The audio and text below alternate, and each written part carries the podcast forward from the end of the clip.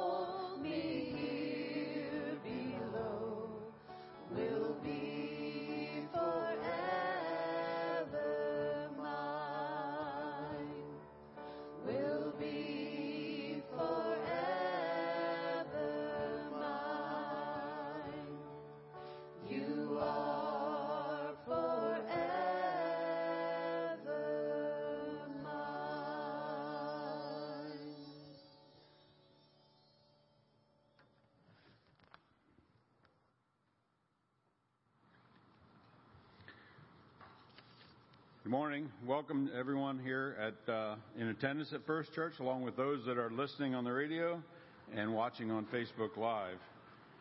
Not too many announcements this morning, but we'll have a few.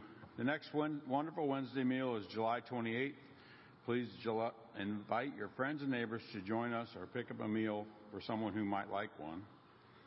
There's going to be a praise and prayer night here at the church on August fifteenth at seven p.m. The community is invited for a time of worship, prayer, and music led by our praise team. And the church is looking for sound technicians. Sam's headed off to college and Zane's moving away for a job. They've done a great job, and we hope they will both be back to help over breaks and holidays. If you know of anyone interested in learning, please talk to Greg Kramer or Pastor Joel. And now, for all those who are able, we'll begin worship with our call to worship. If you'd like to stand and join me. Call to worship this morning comes from Psalm, book one nineteen, chapter one nineteen, verses one oh five to one twelve. Your word is a lamp for my feet, a light on my path. I have taken an oath and confirmed it, that I will follow your righteous laws. I have suffered much. Preserve my life, Lord, according to your word. Accept, the Lord, the willing praise of my mouth, and teach me your laws. Though I constantly take my life in my hands, I will not forget your law. The wicked have set a snare for me, but I have not strayed from your precepts. Your statutes are my heritage forever. They are the joy of my heart. My heart is set on keeping your degrees to the very end. Now we will continue to stand and sing hymn number two seventy-five, How Firm a Foundation.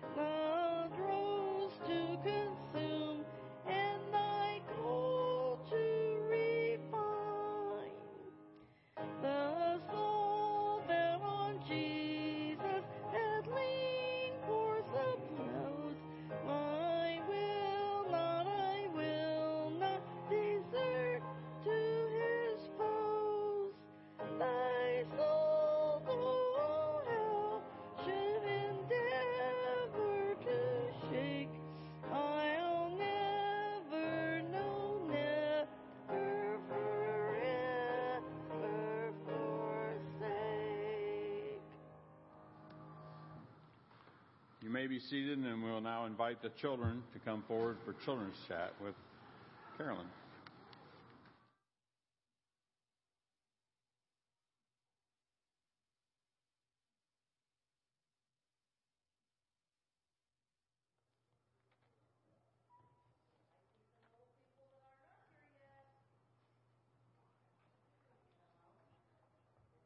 Here's your bulletin. Here, so you can see what's going on. I have a picture here, don't I? Huh? Can you see it?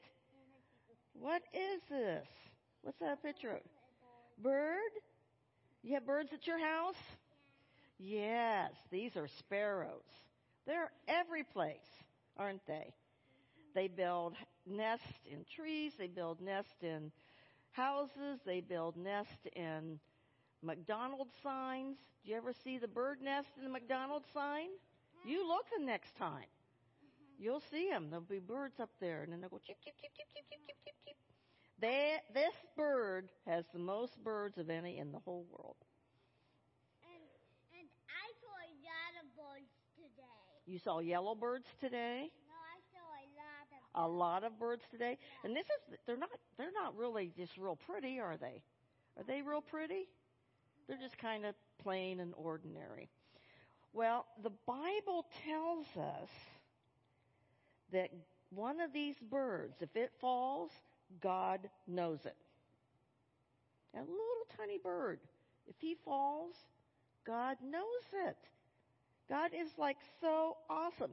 That means he watches over these little birds, and you're a lot more special to God than the little birds, aren't you? So if he watches over these little tiny birds, who else is he watching over? Us, that's right. All of us, you guys and everybody out there and everybody watching. So in the book of Matthew chapter ten, it talks a lot about sparrows and stuff and birds, that God takes care of them. But they don't have to worry about where they're going to get clothes or food or anything. It's all right there. So God knows and loves you so much that he knows what's going on in your life. You know he knows how many hair are in your head? Like, whoa, that'd be a lot, isn't it? He knows a lot, doesn't he? Yeah, think about all that hair. Now, some people don't have as much to count as others, but that's all right, too. But he still knows how much hair is on your head. And if he knows that much, he knows everything that's going on in your life. He knows when you're happy. He knows when you're sad. He knows when you're maybe not behaving right, but he knows when you do good things in his name. So he's a pretty awesome God and knows everything. He really does know everything. So when you're happy or afraid or anything like that, God is there watching you, and he's going to take really good care of you. He loves you so much. He loves you more than all the birds in the world. And he loves them too. Isn't that special? And you know there's a song that talks about that. People have sung it here before. And it has a chorus, and we're all going to sing it together. It goes like this. I sing because I'm happy. I sing because I'm free. His eye is on the sparrow. And I know he watches me. Can you sing that? Huh? Let's everybody sing that, okay?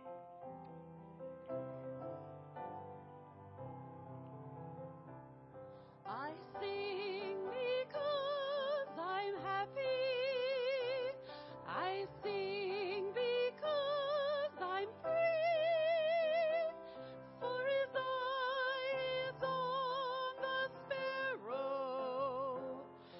And I know he watches me.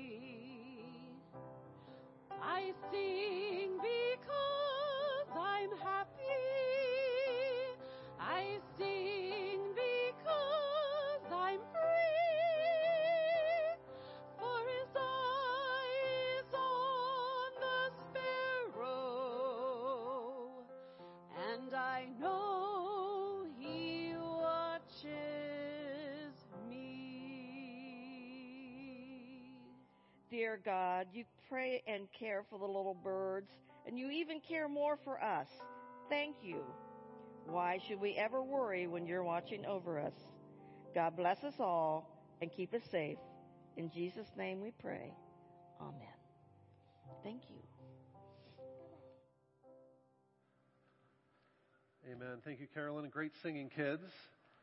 What a great children's chat to remind us of the importance and value of prayer as well as we turn to that point in our service. You know, if God's eye is on the sparrow and if he watches over them, how much more does he watch over and care for us? Thank you, Carolyn, for that message. And what a great, as I said, segue into prayer this morning. Um, I do want to encourage you to be in prayer for our offering, which we're about to collect. Uh, the offering today goes to support um, the Kusel Mission Church in Germany. Um, this is a church that, that a few of us are very well familiar with, but all of you as a church are familiar with it. We've sent work teams to help them in twenty sixteen and twenty seventeen in the renovation and construction of their church building. Uh, the parts that we have worked on in particular are completed, but there are still areas in the church, uh, the upper floors that they're working on to accommodate the rest of the ministry that is going on there. So our offering today is going to go towards that project, and I encourage you to give as you are able to give this morning as the deacons come forward to collect the offering. Our special music is provided by Sue Leffel this morning.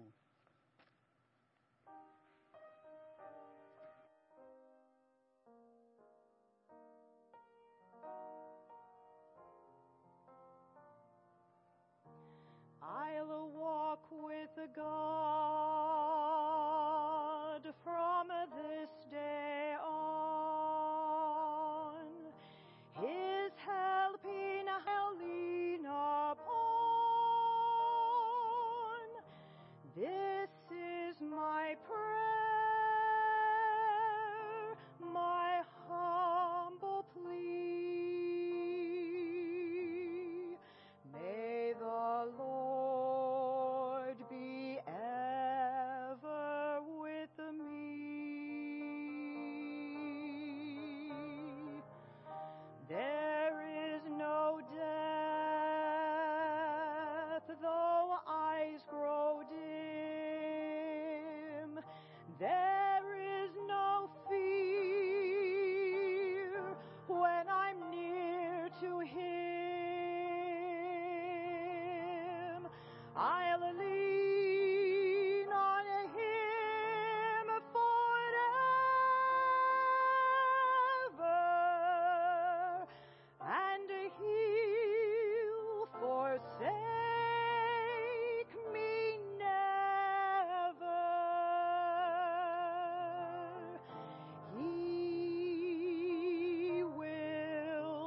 to fail me as long as my faith is a strong.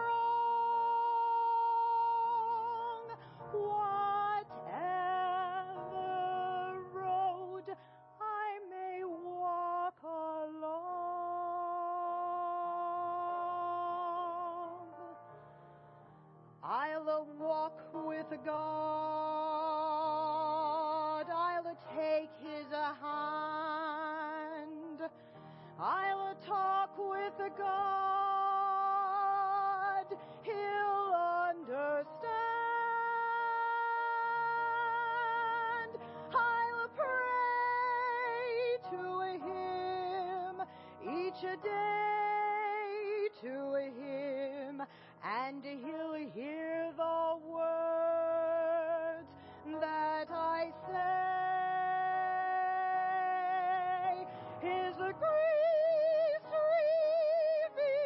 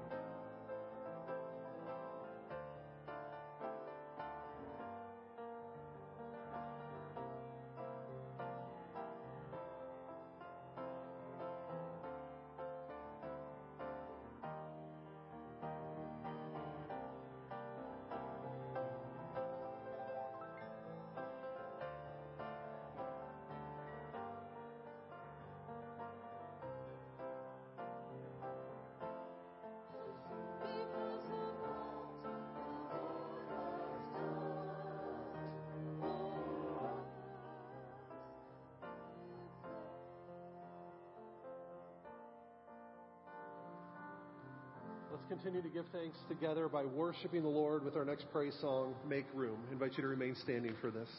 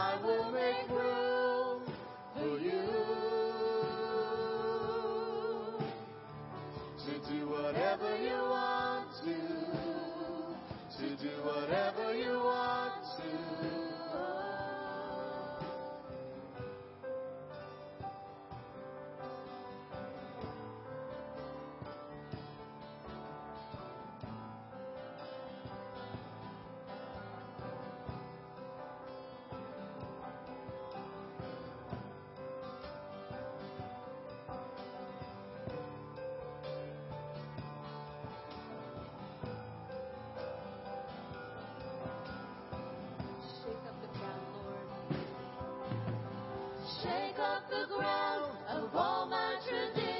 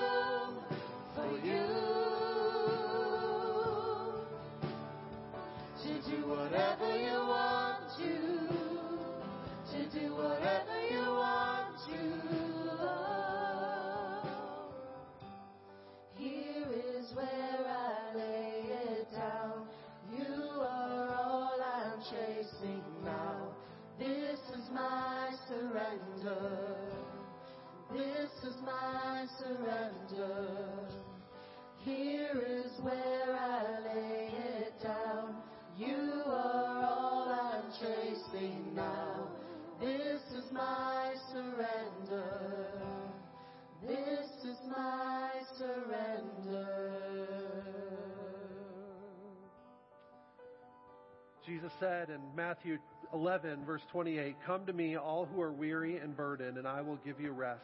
Take my yoke upon you and learn from me, for I am gentle and humble in heart, and you will find rest for your souls. For my yoke is easy and my burden is light." Thank you, Lord Jesus, that you invite all of us to come to you and to lay our burdens at your feet.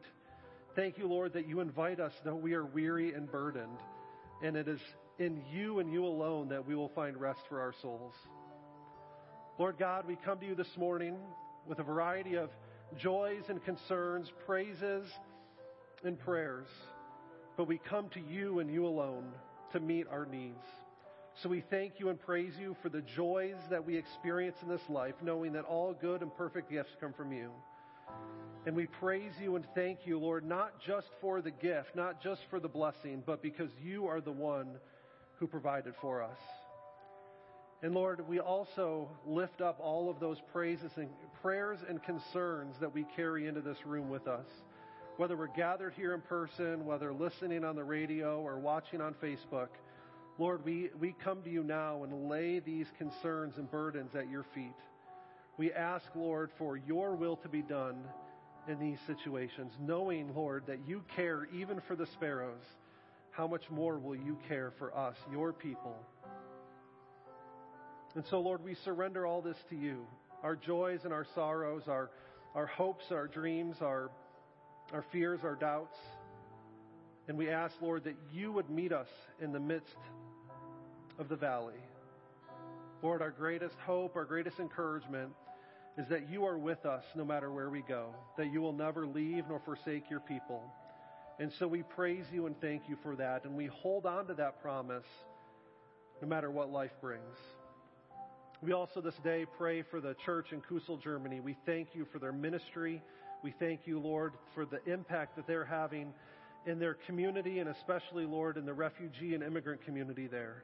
And we ask for your continued blessing and your continued provision for them in that ministry.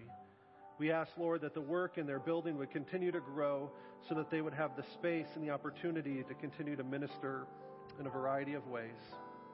And we ask, Lord, as we pray that for a church on the other side of the world, we also ask that you'd provide for us here at First Church. Help us to be the body of Christ in our community.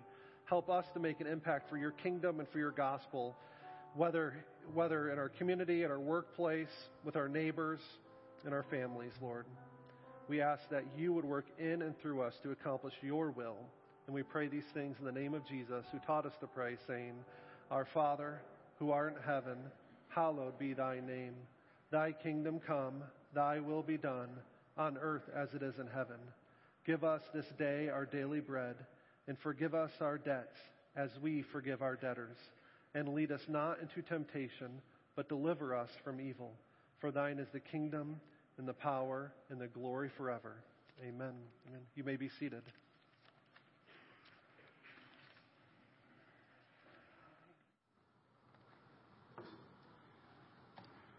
The scripture reading this morning is from Revelation two, verses twelve through seventeen.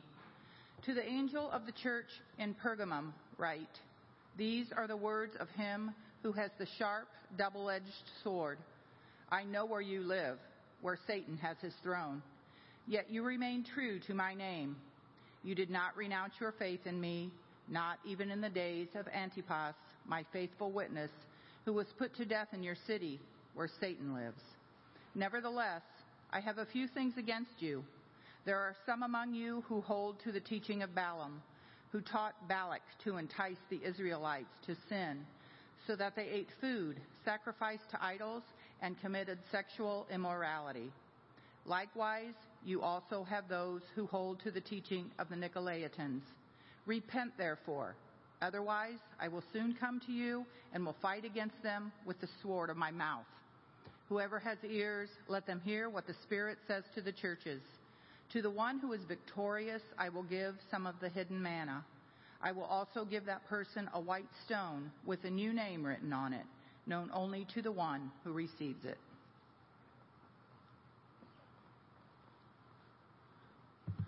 Thank you. Let's pray together again. Father God, as we open your word together, I pray that you would guide our hearts and minds into your truth, And Holy Spirit, I pray that you would give me words to speak and open up all of our hearts and minds to what you have to say to us today. We pray these things in Christ's name. Amen. Well, it's good to be back with you again this week. Uh, very grateful for Pastor Kim filling in uh, last week and providing the message for us and leading us in communion. Um, and always grateful for uh, the opportunity Uh, that you all have as a church to hear from other voices. You know, you hear from me most of the time. Uh, it's always great to hear Pastor Tori preach a message, but it's also good to have someone like Pastor Kim come in who is so familiar with all of you to, to fill the pulpit and to preach as well. So, but I am certainly glad to be back and to be able to, to dive back into the book of Revelation with you and these letters to the seven churches. As I was preparing the message uh, for this morning, I was reminded of the time I went on a mission trip to Mexico. This is my freshman year of high school. We went with our youth group, and it was the first time that I personally had ever been, well, I can't say I've been, I hadn't been out of the country because I've been to Canada, but it was the first time I'd ever been in a place where I, it was very obvious that I was out of my element and, and very much a minority in a lot of very real practical ways. Um, there was obviously a language barrier. As we traveled to Mexico, the, really the only people that spoke good, consistent English was our host family. And so trying to communicate with the people we were working alongside and the people we interacted with in the village was, was very difficult. And it was, it was um, frustrating at times, but also encouraging to see how we could overcome that language barrier in different ways. But as we were traveling, and this is the part that sticks out to me the most, this is the moment when I knew that I was no longer in Kansas, uh, was that was that when we were traveling, we flew into, I believe it was Arizona. We stayed the night in a church there, and then we took a coach bus down to Hermosillo, Mexico, which is the closest large city to where we were traveling. And from there, us four hours through the desert with no air conditioning to get to the village where we were going to be working, which is called Puerto de la Libertad on the Gulf. It was on the, it was a coastal village on the Gulf of California. And as we were traveling through the desert, we were literally sitting on top of our luggage because we had no other place to put it. Uh, we got about halfway there and our bus broke down on the side of the road. And when I mean in the middle of nowhere, I mean absolutely in the middle of nowhere. The bus starts, some smoke starts pouring out from under the hood, and our youth pastor has us all get off the bus and kind of walk away for a little bit as they try to figure out what's going on. I remember we as a group kind of gathered together and prayed that, that the bus would start working again. And as we did that, I kid you not, a tumbleweed blew across the road. Now, I didn't know those things were even real. I thought that was something in a cartoon that they just made up, but we, no kidding, saw a tumbleweed blow across the road in front of us. Um, after, after a stressful half an hour or so and a lot of prayer, thankfully the bus did start back up again, and we were able to get the rest of the way to the village that we were, that we were staying in. That was a, it was a very interesting experience for me as a young person because, like I said, it was the first time that I'd really been out of my element and in a place and for a longer period of time where I felt like I was in a minority. Now, the reason I bring this up with you this morning is because Jesus, through the Apostle John, is writing a letter to the church in Pergamum. And he makes it very clear that these Christians are living as minorities in this city. Not, he, he's writing them as Christians in exile. And I don't mean a literal or physical exile like the Israelites in the Old Testament. They weren't captured and, and relocated to this place. This was very likely, for most of them, their hometown. So they weren't exiles in a literal sense, but they were a sort of spiritual exiles in this community. They were among a minority of believers in a in a culture, in a town that that lived a very different kind of lifestyle than they were attempting to do by following Christ. Now, Paul, now, now the New Testament makes it pretty clear that all Christians, to one extent or another, are living in exile. Paul tells us in Philippians chapter three that our citizenship is in heaven, right? That our that our main allegiance is not here in this world, but it is to Christ in heaven. He also says that we are ambassadors for Christ in Second Corinthians chapter five. And I know I've talked about this at another time, but just a reminder, an ambassador's role was to live in foreign territory, right? To promote the agenda and the purposes and the goals of their hometown, of their, excuse me, their home country. So as ambassadors for Christ, we are living in a in a culture, in a in a world, in a society that is not aligned with Christ, and we are trying to live faithfully for him, exactly like these Christians in Pergamum were doing in the first century. The truth is, right, that following Jesus, no matter what time period we live in, following Jesus is going to put us at odds with the culture that we live in, right? The secular culture that, that is around us. One of the early statements of faith from the, in the early church was a simple one. It was simply, Jesus is Lord. And that was a very profound yet simple statement, or simple yet profound statement. It was simple in the sense that didn't take much to remember it, right? Didn't take much to, to say it. Yet the significance was in what it, what it implied for the life of the believer, because to say that Jesus is Lord was to say that Caesar was not, right? To say that Jesus is Lord means that the culture and the values of the society that we live in is not. Jesus understood this, right? He understood that his followers, both in his time and in future generations, were going to be living as spiritual exiles, no matter where they were.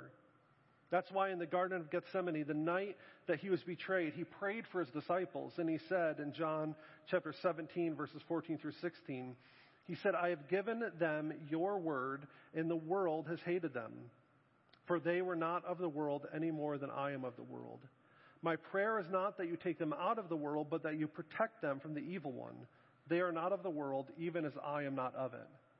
Now, we're actually going to be digging into this passage at a future date later this summer, so I don't want to spend too much time on it. But notice what Jesus is saying here, right? He says that, that he acknowledges that the disciples are not of the world, right? We are not going to be at home in the world that we live in. But yet his prayer isn't that they be removed from the world.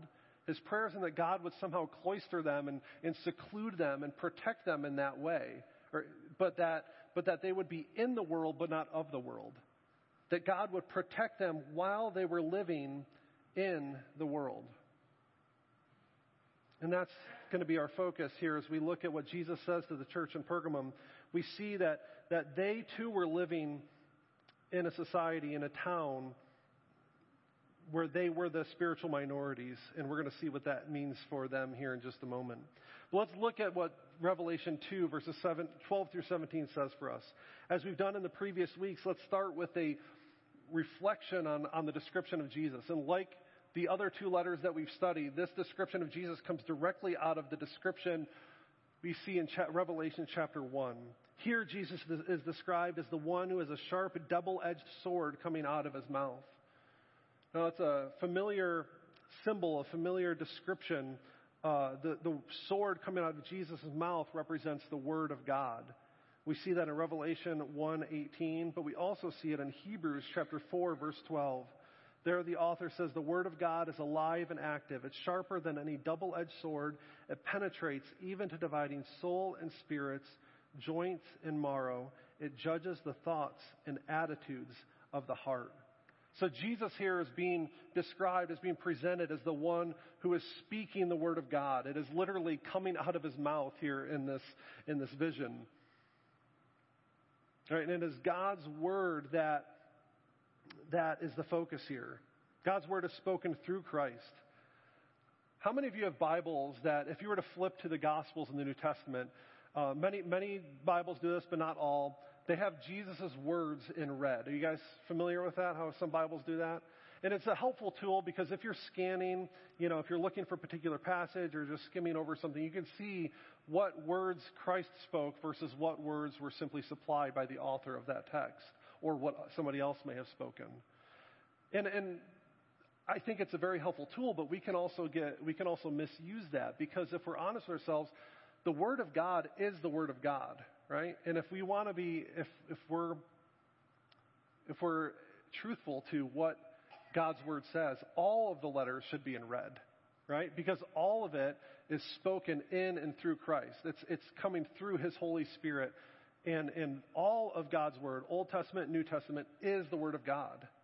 And so in one sense, all of the letters could be red letters because it is all given in and through Jesus, who himself is described as the word of God. Right, Jesus, not only do we have God's word to help us understand who God is and what he has planned for us, we also have Jesus himself who Scripture describes as the full revelation of God. If we want to know what God's like, if we want to know what his character is like, if we want to know how he intends to act in the world, we have to look no further than Jesus himself. Hebrews one verse three says, the Son is the radiance of God's glory and the exact representation of his being, sustaining all things by his powerful word. And again in Colossians one fifteen, it says, the Son is the image of the invisible God, the firstborn over all creation.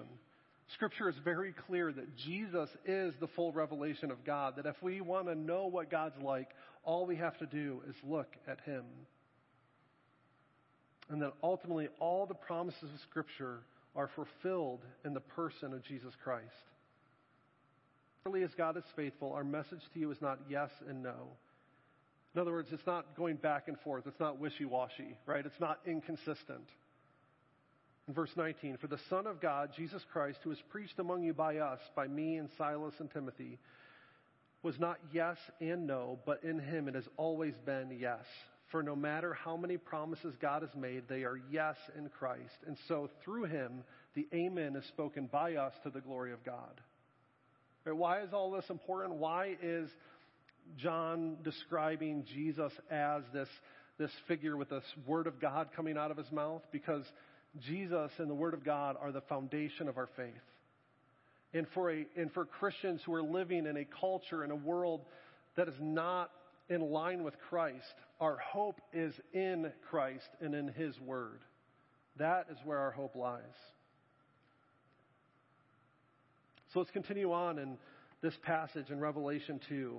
Once again, Jesus says, I know. Remember, he sees the people, and no matter their condition, good, bad, or otherwise, Jesus is intimately aware of his of what's going on in the world and the condition his people are in. And here he sees their faithfulness in the midst of the secular, evil, anti-Christian culture. Jesus describes Pergamum as the place where Satan lives. Now, that's pretty strong language, isn't, isn't it? The place where Satan dwells. Now, the reason, you know, there, there's a couple, there's, there's kind of two levels to this. One is that Pergamum was a very important city. In fact, it was the leading city in the area. And so it's very likely that it had a temple for the imperial cult, which means for Christians in Pergamum, there was a very real danger to pledge allegiance to Jesus rather than Caesar, because it was expected of them to worship Caesar, right? To pay homage, to, to bring offerings to the imperial temple in order to participate in normal life. Remember when I said Jesus is Lord was an early Christian pledge? It was an early Christian um, statement of faith. Well, for them, that would have had very real practical implications. To follow Jesus meant to not follow Caesar. And so Jesus acknowledges this, but then command, commends them for holding fast to him and not denying the faith, even in the face of persecution. Right? Faithful Christians will face opposition in this world, and that may come in all different shapes and forms. Right? I'm not saying that, that the kind of opposition we face in America is the same as Christians in North Korea or Christians in China. There are different kinds of persecution. There's different kinds of opposition. But the reality is that trying to faithfully follow Christ in a fallen world means that we are going to face opposition of one form or another. He even mentions one individual by the name of Antipas, who he calls his faithful witness. That even though this person was killed for their faith, they remained faithful. Now, the word witness here in this passage is a, is the word, in the Greek, is the word martyr. Does that sound familiar? You guys ever heard that word? Right? We use the word martyr today to describe someone who suffers for the cause of Christ. Someone who maybe even gives their life for the faith rather than denounce Jesus. So this person was a martyr. They had given their life To G- for, for the cause of Christ. And Jesus commends him here for that and holds him up as an example for the rest of the church to follow. Antipas remained faithful because he clung to Jesus. Right? He held fast to the one person, the one thing in this world that would not let him go. There's a, there's a modern hymn that is really powerful. It's by Keith and Kristen Getty, the same people who wrote In Christ Alone and some other songs you're probably familiar with. And it's called He Will Hold Me Fast. In fact, I think we've sung it here uh, once or twice before. But I want to read the lyrics to you because it reminds us that, that even in our troubles, even in our doubts, even in our uncertainty, Christ will hold us fast. It says, when I fear my faith will fail, Christ will hold me fast. When the tempter would prevail, he will hold me fast. I could never keep my hold through life's fearful path, for my love is often cold. He will hold me fast. He will hold me fast. He will hold me fast. For my Savior loves me so. He will hold me fast. Right? That's the hope we have, right? Is that he holds on to us, right? So Antipas is an example for us to follow, that he clung to the one person who would not let him go, that would not fail him, because Christ is our Savior. Christ is the one who will hold on to us in the midst of whatever opposition we face. So for them, it was a very real, very practical um, experience, right? This this place where Satan dwelled was a reference to the to the direct opposition they faced in their particular context. But the reality is, as I said, that we face opposition as well, right? Satan, the great enemy of God, opposes the work of the church, no matter when or where the church exists, right? Jesus, but the promise is, right, that that the church will prevail. The Big C church, God's church, will prevail. In Matthew sixteen eighteen, right, there's this great there's this great confession by Peter, right, that he is the Christ, the Holy One of God. And Jesus says, on this rock I will build my church, and the gates of hell will not prevail against it. Right? Satan will try to distract us. He will try to keep us off mission. He will try to keep our focus off of Christ in, in whatever way he can. But the promise of God is that he will not prevail. Right? That God's church will survive.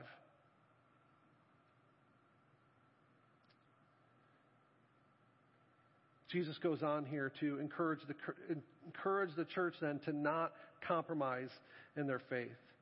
Even as they held fast to Jesus and did not deny the faith, Jesus also says that there are some who compromise by allowing the teachings of Balaam and the Nicolaitans to infiltrate the church.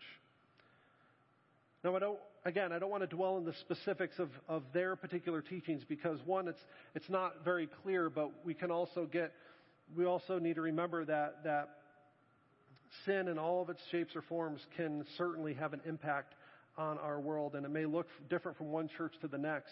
But the reality is that, that sin is a rea- sin is real, and we need to be aware of the effects it can have on us as individuals, in our communities, in our world, but also on us as a church. He mentions here idolatry and sexual immorality, two of the most persistent and devastating sins in Scripture. Right? And so he's what, the, there's this picture being painted here of, of Christians who are holding fast to Jesus with one hand, but also holding on to these secular anti-Christian beliefs in their other hand. But we know that it's impossible to love God with our heart, soul, mind, and strength if we're also holding on to the world. Right? Jesus says that we cannot serve two masters. We either love one and hate the other, or we'll serve one and despise the other. Right? That's not possible. But yet it's a it's a it's a temptation that we all face day in and day out. There's a term for it, it's called syncretism. It's it's when we take it's when we hold on to Christian beliefs in one hand and hold on to to the values and ideals that the culture is espousing on the other, and we and we blend them together. We end up distorting the truth of God's word. We treat God's word like a spiritual buffet, taking what we what we like and leaving what we don't like, and then filling in the gaps with other elements that don't come from Scripture. And so Jesus tells them here that they must repent or else. He says that he will make war against them with the sword of his mouth. Again, the word of God. See, God's word convicts us of our sin. The image of God's word being a sword to the point. And it divides, right? The reason I believe it's such a powerful image is because the law, God's word, reveals our sinful nature to us. In Romans chapter three, Paul says, Now we know that whatever the law says, it says to those who are under the law, so that every mouth may be silenced and the whole world be held accountable to God. Therefore, no one will be declared righteous in God's sight by the works of the law. Rather, though, through the law, we become conscious of our sin. And so Jesus says he's going to make war against them with the word of his mouth. Saying God's word is going to confront us with the reality of our sin. We, in, in, in doing so, we have a choice to make. We can repent and return to God, or reject his grace and his authority and perish. Right? To those who repent, Jesus' return and God's word are sources of comfort, strength, and hope. They're comfort, strength, and hope because they teach us that that none that all, even though all have sinned and fallen short of the glory of God, all are saved by his grace through the sacrifice that was made on the cross. But to those who reject Christ, his return and his word are to be feared because they mean judgment, because God's word is truth. All right, so so we need to be aware of the world that we live in. We need to be aware of the culture that God has placed us in. And there's three things briefly that I want to point out to us that are dangerous about our culture, three values that go against Scripture and go against what it means to truly follow Christ. One is that our culture, our modern culture, tends to encourage us to, to be self-centered, to find our identity and truth in ourselves rather than in Christ and his word. But we need to be careful with that, right? Because we, if, if all truth is centered on ourselves, then my truth is going to be different than your truth, right? And and what's true for us here may be true, different, uh, a different kind of truth than what is found out there. See how dangerous that can be? Proverbs three, five through six says, "Trust in the Lord with all your heart. Lean not on your own understanding. In all your ways submit to him, and he'll make your path straight." The only truth, the only consistent truth, the absolute truth is found not in ourselves, not in following our heart, but in following God's word and putting our hope in him and in him alone. In fact, the original sin in Genesis three is this is described as, in one way, is deciding right and wrong for ourselves rather than trusting in God's word and his promises. Another way that our that we uh, another dangerous aspect of our culture is that it encourages us to seek our own own pleasure rather than seeking God's glory. Everything in our society revolves around comfort, our own pleasure, around escaping from responsibility. But the call to follow Christ is a call to take up our cross. Not a call to comfort. It's a call to glorify God in everything we do, even in the uncomfortable. It means making decisions not for our own sake, but for the sake of the gospel, for the advancement of his kingdom. Our culture also teaches us to value what is temporary, to value immediate gratification rather than what is eternal. Right? I love Amazon Prime, don't get me wrong. To be able to order something and in a day or two it shows up on my doorstep is fantastic, right? But our entire culture is built around this idea that we need to be satisfied now and, and our, our reward needs to be immediate, right? And that, that promotes a, a culture where we focus on the immediate and the temporary rather than what is eternal. But what is eternal will last, obviously. And so we need to engage our culture, not compromise with it. We need to engage our culture because we need to know how it affects us, just as I just shared for a few minutes. Our culture affects us in ways that sometimes we don't even realize. When we were on vacation this past week, we were in the, on the beach in the ocean, and I was out in, in the water with Josephine, and we were hopping over the waves and just enjoying ourselves out there. And, and before long, we were a couple hundred feet down the beach from where we started without us even realizing it. Right, that's what a, that's what the current does. It pulls you along, and that's what our culture does too. If we're not aware of how that current is pulling us, we can't push back against it. We need to know how our culture, what a culture is teaching us, and how it affects us, so that we can be aware of how it affects us, so that we can live faithfully for Christ in that culture. But we also need to know our culture so that we know how to engage it with the gospel. Right? The gospel doesn't change, but how we communicate it does. And so each new generation, each new community, right, we need to we need to know how to engage it so that we can share the good news of the gospel with the people that we meet. I was told once that every church, every local church is one generation away from dying out. If we don't, as a church, learn how to communicate the gospel, the eternal truth of God's word to the next generation or to believers in, or unbelievers in the, wor- in the world, then our church is one generation from dying out. We need to be able to communicate the truth of God's word to a, to a culture that values things differently than we do. Not to compromise the gospel, but to speak the eternal truth of the gospel in a way that they can understand and receive it. And so we need to be aware of the culture that we're living in. We need to engage it so that we can communicate the gospel. But the question is then, how do we do that? How do we live faithfully as exiles? Well, we need to be faithful to God even when it's unpopular or even in the midst of opposition. We need to stand up for the truth even if we're standing alone. We need to be in the Word. Right? We need the we need we need the sword of the Spirit. We need the, the Word of God, which is that sharp double-edged sword. Right? Jesus promises to the one who is victorious that he will give some of the hidden manna. Right? Manna was the way that God provided daily for his people in the wilderness. And they had to go out each day and collect it. Right? They couldn't store it up for future use or else it would spoil. They needed to go out each day and collect some for themselves. The same is true for, for God's Word. We need to be in God's Word daily. It's not enough to just store up some on Sunday morning and hope that it lasts for the week. We need to be in God's Word every day for ourselves, being encouraged, being sustained, being nourished, so that we can engage the culture, not compromise with it. We also need to pray for the welfare of the city.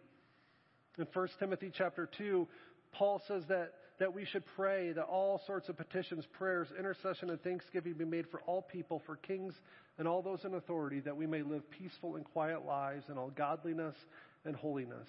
This is good and pleases God our Savior, who wants all people to be saved and come to a knowledge of the truth. Right? Jesus says, I'm not taking I'm not praying that they be taken out of the world, but that they, that you protect them in the world. Right? We need to pray also for the communities, the neighborhoods, the states, the country that we live in, right? Pray for the leaders, especially those that you disagree with, right? And those that you support. Pray for them that they may that we may live peaceful and God, godly li- peaceful and quiet lives in all godliness and holiness, that we may spread the good news of the gospel in the communities that we live in. Right? The reality is that all Christians will be foreigners and exiles in the world. We'll always be a remnant, the minority. Don't expect that to change. The question is, though, how to live for Christ, how to advance the gospel, and how to love our neighbor in the midst of the secular culture that opposes the truth. That's where our hope is. That's our goal as Christians. Let's pray. Father God, I thank you for this day. I thank you for the hope of your word, that no matter what we face, even in a world that opposes your truth, we know that you are with us, that you call us to be faithful to you, and Lord, you call us to engage the culture so that we may spread the gospel. Amen. As we close our service today, I invite you to stand with us and sing our closing praise song, Blessed Be Your Name.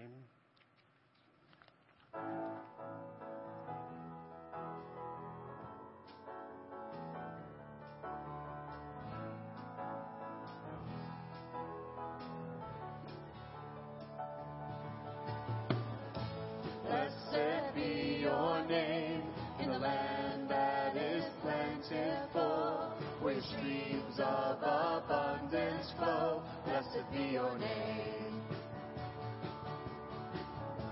Blessed be your name, when I'm found in the desert place, though I walk through the wilderness, blessed be your name. Every blessing, every blessing you pour out, I'll turn back to praise. When the darkness closes in, Lord, still I will say, blessed be the name of the Lord, blessed be your name, blessed be the name of the Lord, blessed be your glorious name. Blessed the sun's shining down on me, when the world's all as it should be, blessed be your name. Blessed be your name, on the road marked with suffering, though there's pain in the offering, blessed be your name. Every blessing you pour out, I'll turn back to praise. When the darkness closes in, Lord, still I will stay. Blessed be the name of the Lord. Blessed be your name. Blessed be the name of the Lord. Blessed be your glorious name. You give and take away. You give and take away. My heart will choose to say, Lord, blessed be your name. You give and take away. You give and take away. My heart will choose to say, Lord, blessed be your name. Blessed be the name of the Lord. Blessed be your name. Blessed be the name of the Lord. Blessed be your glorious name. Blessed be the name of the Lord. Blessed be your name. Blessed be the name of the Lord. Blessed be your glorious name. Amen. Now may the love of God, for the grace of our Lord Jesus Christ, the love of God, and the fellowship of the Holy Spirit be with you all. Amen. You may go in peace.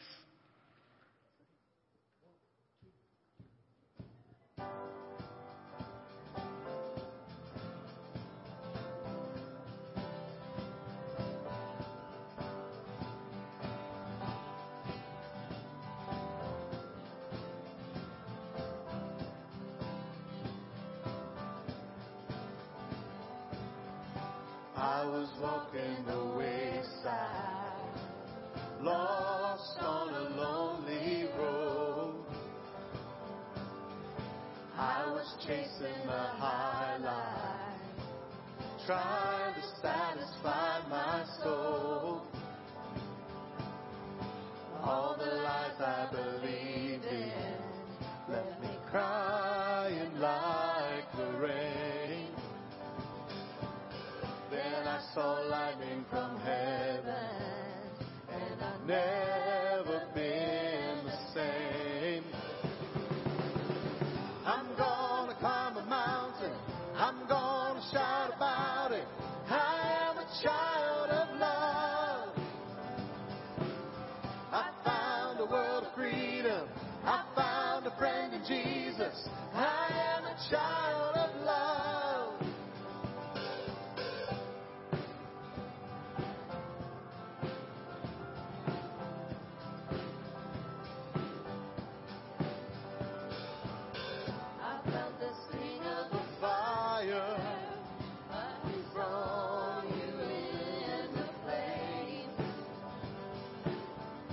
When I thought it was over, you broke me out of the grave.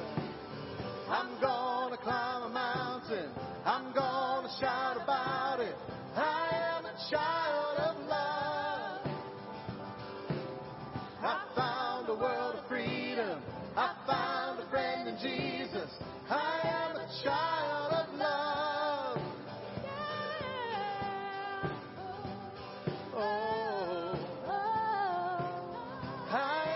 Child of love, yeah. Oh, oh, I am a child of love. Nothing can change the way you love me. Nothing can change the way I belong to you. Yes, I do. Nothing can separate. Nothing can change the way you love me.